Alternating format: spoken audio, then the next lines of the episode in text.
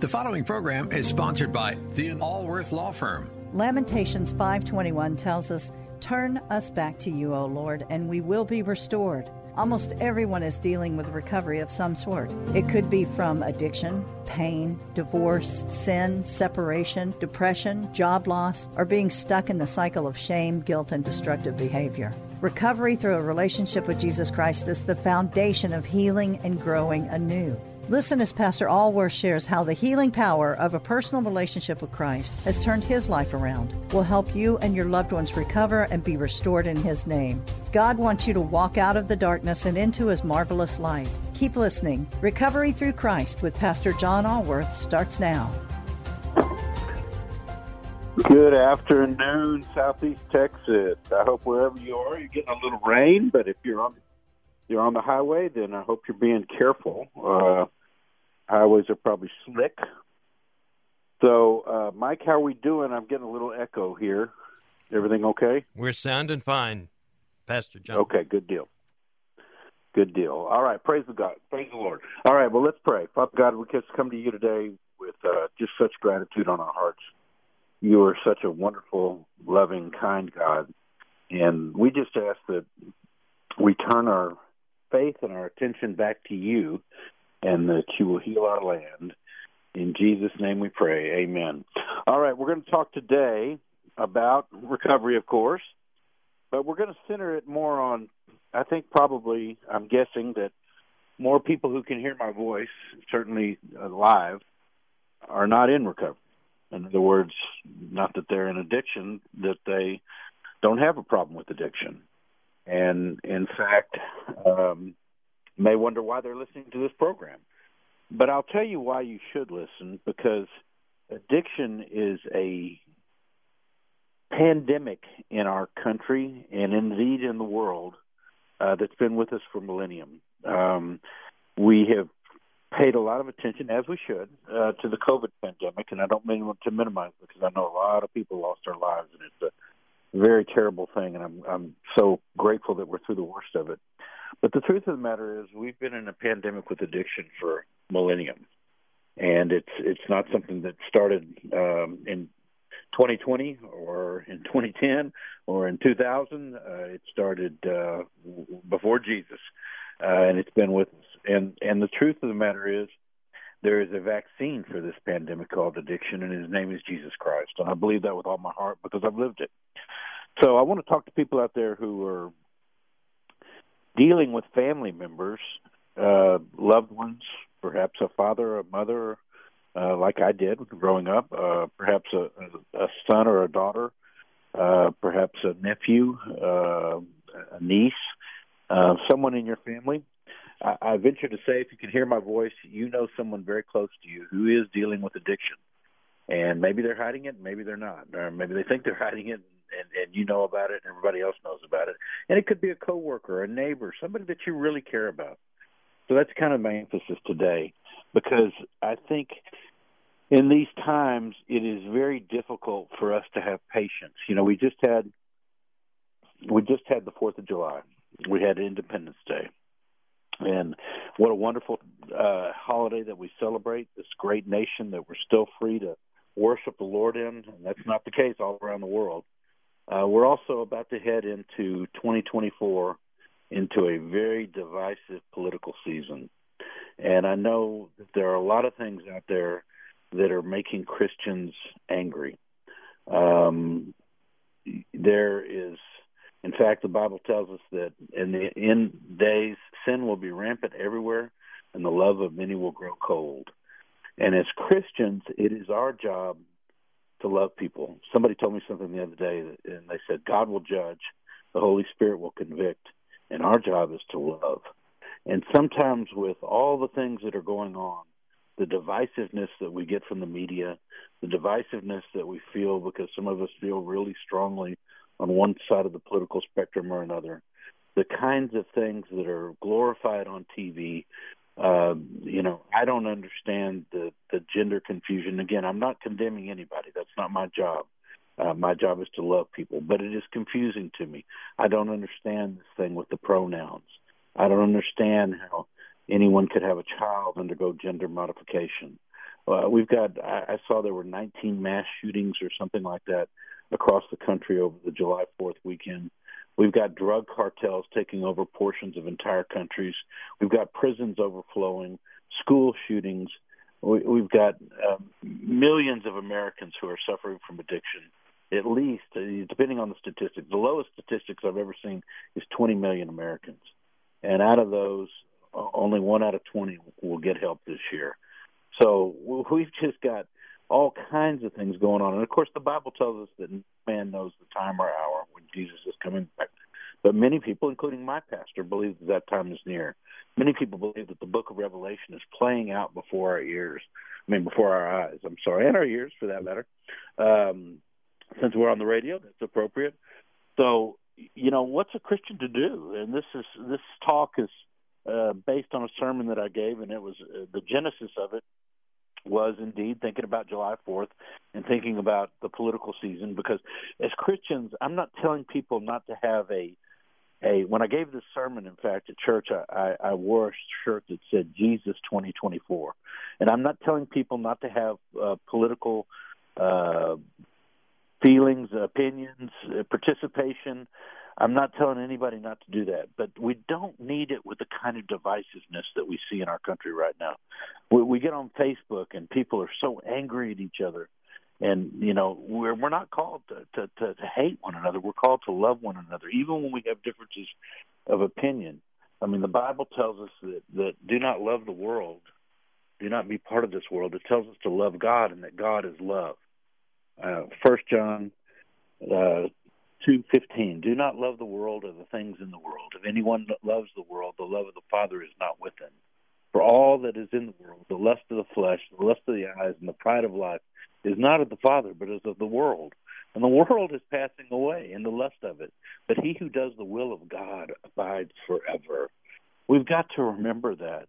It's not worth. This is a temporary home that we live in. This is not our permanent home. And we've got to remember that. We've got to love one another. You know, if people are lost and they're lost in sin, as I was at one for a big part of my life, you're not going to attract people into the kingdom of God by by being divisive, by being critical, by condemning. Uh, you're going to attract people into the kingdom of God by loving them. God put people in my path at the right time who were loving to me, who were open to me. Now, I'm not saying that you should. There's a big difference between loving somebody and enabling that, and we'll talk about that here a little bit later. But we've got to be we've got to be careful that we don't get angry. Uh, you know, I was researching this and I saw essays and books that have been written it's called "The Angry Christian," and it's easy to do in our time because, as First Peter five eight tells us, the devil, our enemy, is be sober, be vigilant, because your adversary, the devil, walks about like a roaring lion, seeking whom he may devour, and he is devouring uh, at a great rate right now. And again, going back to the end times, um, many people believe that we see that uh, in our society right now. But I do know this that more people under the age of 45 have overdosed on fentanyl than have died from COVID. And people are ODing uh, as we speak right now, somewhere in this country. People are getting in automobile accidents because they're drunk and they can't drive right now in this country. I mean, during the course of this show, we'll have I don't know what the number is, but 100 people OD and, and 50 people uh, getting in in wrecks with automobile accidents, and either kill themselves or somebody else. It is a pandemic, and it affects everyone in society. And, and it's no wonder because the Bible tells us that Satan masquerades as an angel of light, and and we we we glorify partying, we glorify all these, uh, you know. when you're growing up, you've got all these peer pressure to drink and to do drugs and be cool and you know, even on these phones that, uh, in fact, I've called in. You may have figured that out. I hope the sound is good, but I'm calling in right now on a on a smartphone. Well, our kids can get on these smartphones and get addicted to pornography. I mean, sin is everywhere. Again, Matthew twenty four twelve. Sin will be rampant everywhere. This is the New Living Translation, and the love of many will grow cold, or will wax cold in the King James. So, what's a Christian to do? Well, we don't need to get angry. I can tell you that. Anger stems from primarily from fear or from ego or frustration or lack of control. And we see all these societal changes that we can't control. and that we don't approve of, and, and we and we want to get angry, and we get on Facebook, and we put our hope in self-help books and people, and particularly in politicians, and and, and that's that's not the answer. Um, it it just isn't. Um, Joe Biden can't solve our problems. Donald Trump can't solve our problems. No president, no king. The only one that can solve our problems is the King of Kings, the Lords of Lords, the Prince of Peace, Jesus Christ. And that's where you need to put your faith. I'm, I'm not. I've got my own political opinions, but I'm not trying to go be political. I'm trying to tell us where we need to to to, to turn our attention. Uh, the Republican Party platform is not truth. The Democratic Party platform is not truth. The only truth is the Bible that I'm holding in my hands right now. And the, and the Word tells us, and you shall know the truth, and the truth shall set you free. That's where we need to get our strength from. That's where we need to get our hope from. That's where we need to get our guidance from. Again, I'm not telling you not to be political, but that can't be your number one priority. Your number priority, number one priority has to be what how Jesus said it very simply. He said, "Love the Lord your God with all your heart, mind, strength, and soul, and love your neighbor as yourself." And if we're going to attract people into the kingdom of God, as I was saying, people are out there ODing. Uh, you know, I don't know when Jesus is coming back for sure, but I do know this: I'm about to drive uh, from my home uh, over to the Open Door Mission, and I could get hit by uh, an 18 wheeler and and die, you know, here in 30 minutes. Oh Lord, I pray that doesn't happen. Uh, but somebody out there that's listening on the radio and uh, in the car, that could happen to you. Somebody that doesn't know Jesus Christ could be dying right now. In fact, I know that's happening somewhere in this country. And so the time is short, whether whether we're in the end times or whether for individuals who are lost, the time is short. And so we've got an obligation to to make disciples of all nations, to preach the gospel to all creation, to be a witness to the ends of the earth of how Jesus Christ has been for us. And that is how we're going to bring people into the kingdom of God. And that's how people are going to get set free from the bond of, of addiction is when they find a relationship with Jesus Christ. I see these people that and again, I don't mean to down down mouth them. I, I, I don't. Uh, you know, any rehab is better than than no recovery. But you see people that go into these 28 day programs and, and that don't focus on faith, and uh, there's something like an 80% relapse rate. I mean, you need the strength of the Holy Spirit to overcome whatever bondage it is. And we need the strength of the Holy Spirit in our nation if we're not going to get torn apart. Jesus said, A house divided cannot stand.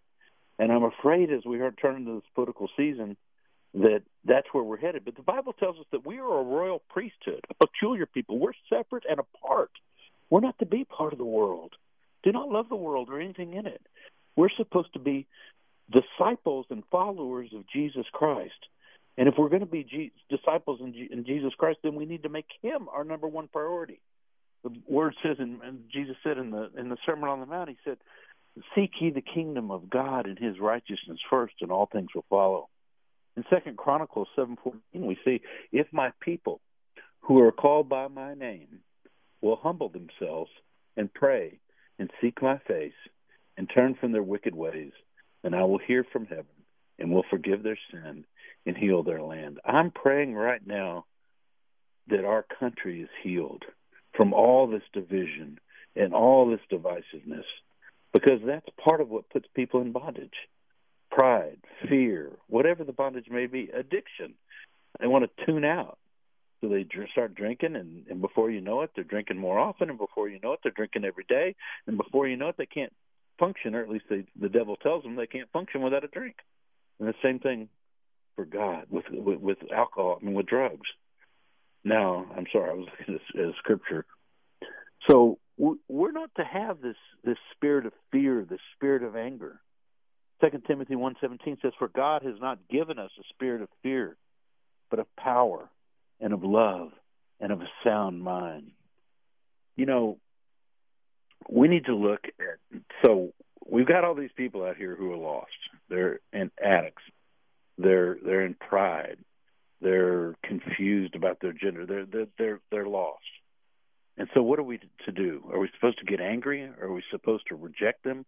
Boy, I really ran out of time. I apologize because this is the main part of my sermon, my message today.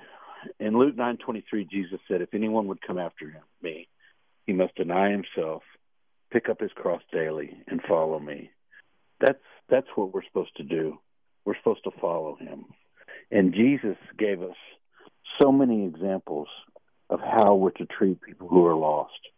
You know, the Pharisees and the scribes, they criticized him continually because he hung out with sinners. We see in in Luke chapter 19. Well, let's let's go to Mark because this is where my Bible is. Let's go to Mark chapter 2. Verse 13. Then he went out again by the sea, and all the multitude came to him, and he taught them. As he passed by, he saw Levi, the son of Alphaeus, sitting at the tax office. And he said to him, Follow me. So he arose and followed him. Now it happened as he was dining in Levi's house. This is the tax collector. The tax collectors, of course, were the worst of the worst. They were represented the Roman Empire. They uh, were ripping off uh, their fellow Israelites. Uh, they, they were the bad guys. And as he was dining in Levi's house, who was Matthew, that many tax collectors and sinners also sat together with Jesus and his disciples. For there were many, and they followed him. And when the scribes and Pharisees saw him eating with the tax collectors and sinners, they said to his disciples, How is it that he eats and drinks with tax collectors and sinners? When Jesus heard it, he said to them, Those who are well have no need of a physician, but those who are sick. I did not come to call the righteous, but sinners to repentance. That is what we are to do. We are to follow Jesus. We are to be a shining example. People don't want to just hear what you say, they want to see how your actions are. And your actions need to reflect Jesus Christ, the light of Jesus Christ to the world. That that's how we're going to bring people into the kingdom of God. That's how you're going to uh, get people out of the bondage of, of addiction, people that you know that you love. You know, I see. I'm going over to the Open Door Mission after this, and I see these guys that that come from broken homes, and so many of them have never felt loved. And just showing them attention and showing them that somebody cares, and showing the light of Christ and telling them that God loves you. God gave you a purpose. God has never given up on you. God's grace is chasing you down. When you see the light go on in their lives, their eyes, it's just an incredible thing. You know, over at the Open Door Mission, 61% of the people that work there are graduates of the program. It's a, it's a wonderful program, and it's not the only one. There's so many wonderful faith-based programs that are taking people out of the bondage of addiction. We go to Luke 19. I'm gonna I'm gonna paraphrase here. There was Zac. I, I never say this right. Zacchaeus, who was a chief tax collector, and he was rich. so we know right there he was rich because he's ripping off his fellow Israelites. But he sought out Jesus, and he said he ran ahead and climbed up a tree. And when Jesus came up to that place, he looked up and saw him and said, Zacchaeus, make haste and come down, for today I must stay at your house. So he did. And but when they saw him, all the, the they complained and saying he has gone to be a guest with a man who is a sinner. Again, the scribes and the Pharisees.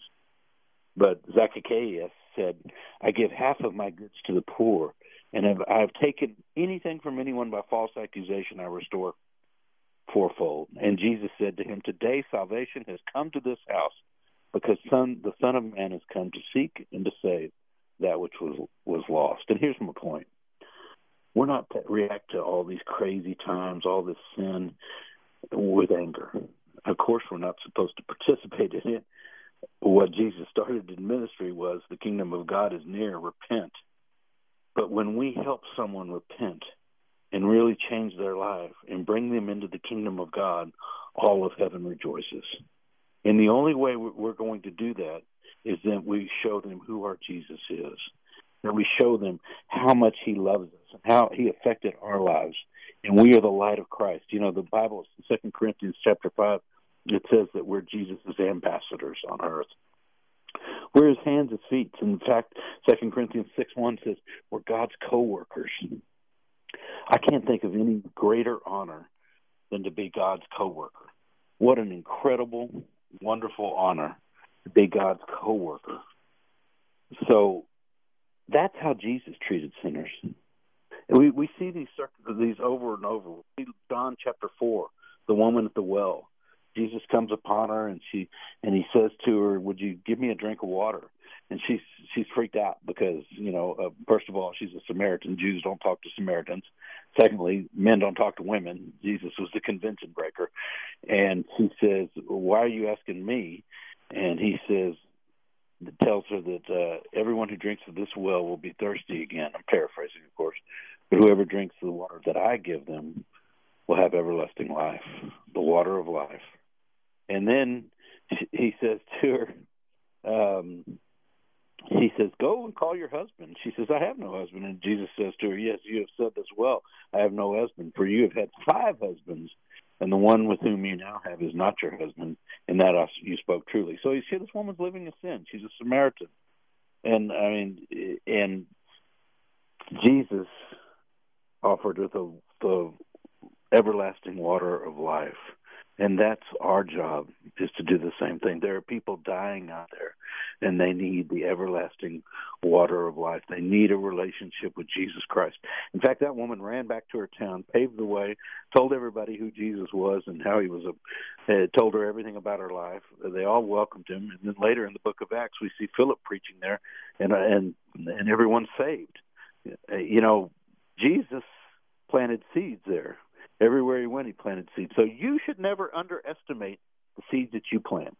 You may talk to somebody that's that's an alcoholic and they're hungover and they don't seem to be receiving you, but you may be planting a seed that may take root.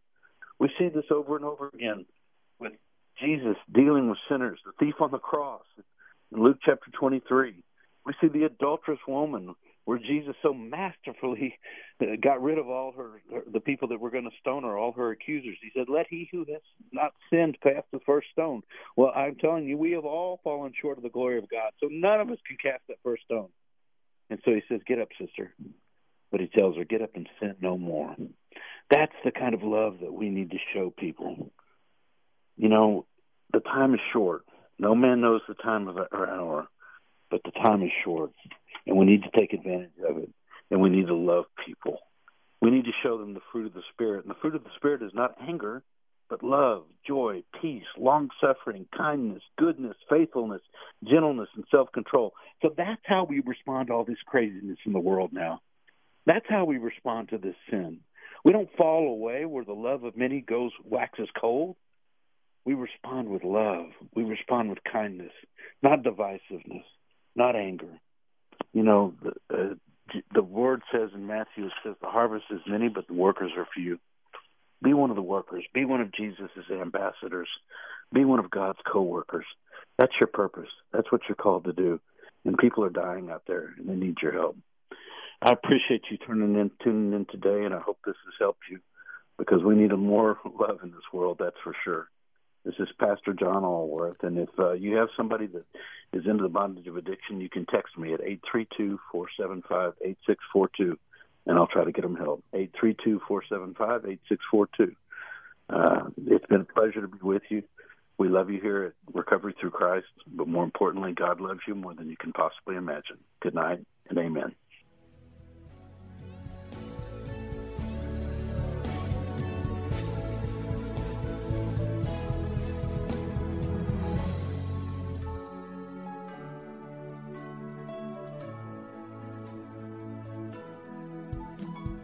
Been listening to Recovery Through Christ. Listen again next Wednesday at 5:30. If you missed any of this show, you can catch the podcast at kkht.com.